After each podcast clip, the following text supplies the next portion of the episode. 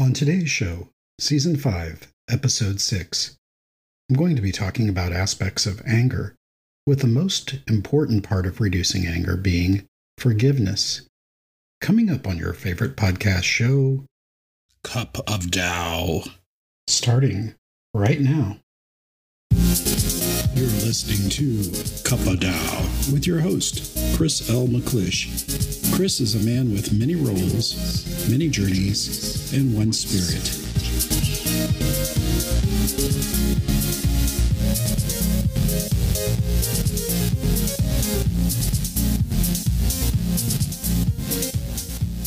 Hey, what's new with you? Today I want to talk about anger.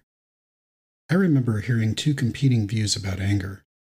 One, that it's a normal, healthy emotion, one that comes to warn us or to react to when we perceive things that are threats to ourselves, others, or our life.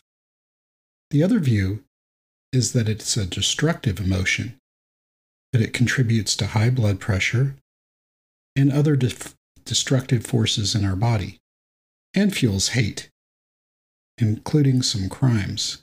We've seen a lot of mass shootings and hate crimes recently. From my school of Taoist thought, we know that it is very difficult nor unnecessary to always try to stop our natural flow of thoughts and feelings that naturally just pop into our brain. However, I think we would all agree that some things should not be held on to. In other words, we can dissipate anger. Yeah, it can be destructive. But we can do something healthy to deal with it, right? Now, when I throw out the word forgiveness, you may cringe. I think we have a notion that to forgive means to forget or to keep those who are toxic to our well being around in our lives. It doesn't even mean necessarily making excuses for others who we perceive have wronged us. Although sometimes putting ourselves in others' shoes and seeing things from the other person's background and perspective is a helpful part of forgiveness. We can ask our mind how long are you going to hold on to this anger?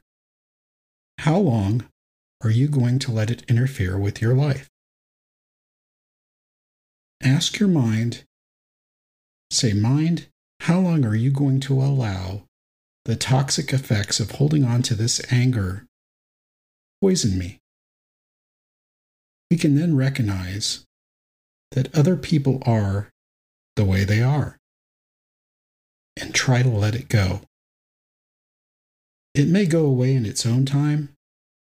Maybe we just need to give permission to that anger corner of our mind to empty itself when it's ready, when it's willing and ready, so that we can then move on.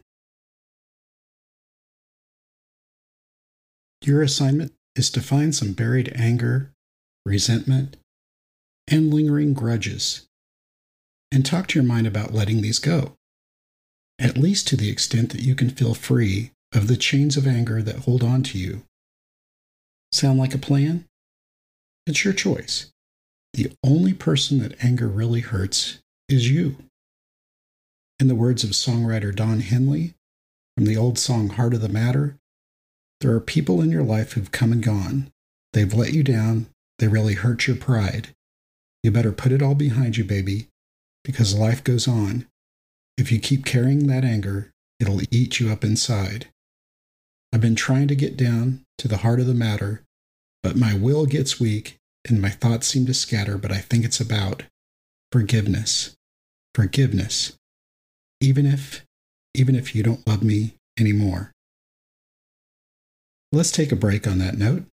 And then I want to come back and talk about something called mindful eating. Sound good? All right. If you would like to connect with me, support me, or maybe you just want to learn more about me, please go to chrismcclish.com. See the show notes for more detail. Also, check out my book, Accepting Life on Life's Terms, available in written, print, digital, hardcover, and audiobook formats. Get it now where you get great books. So, I've been trying to lose weight lately, cut back on sugars. Have you heard about something called mindful eating?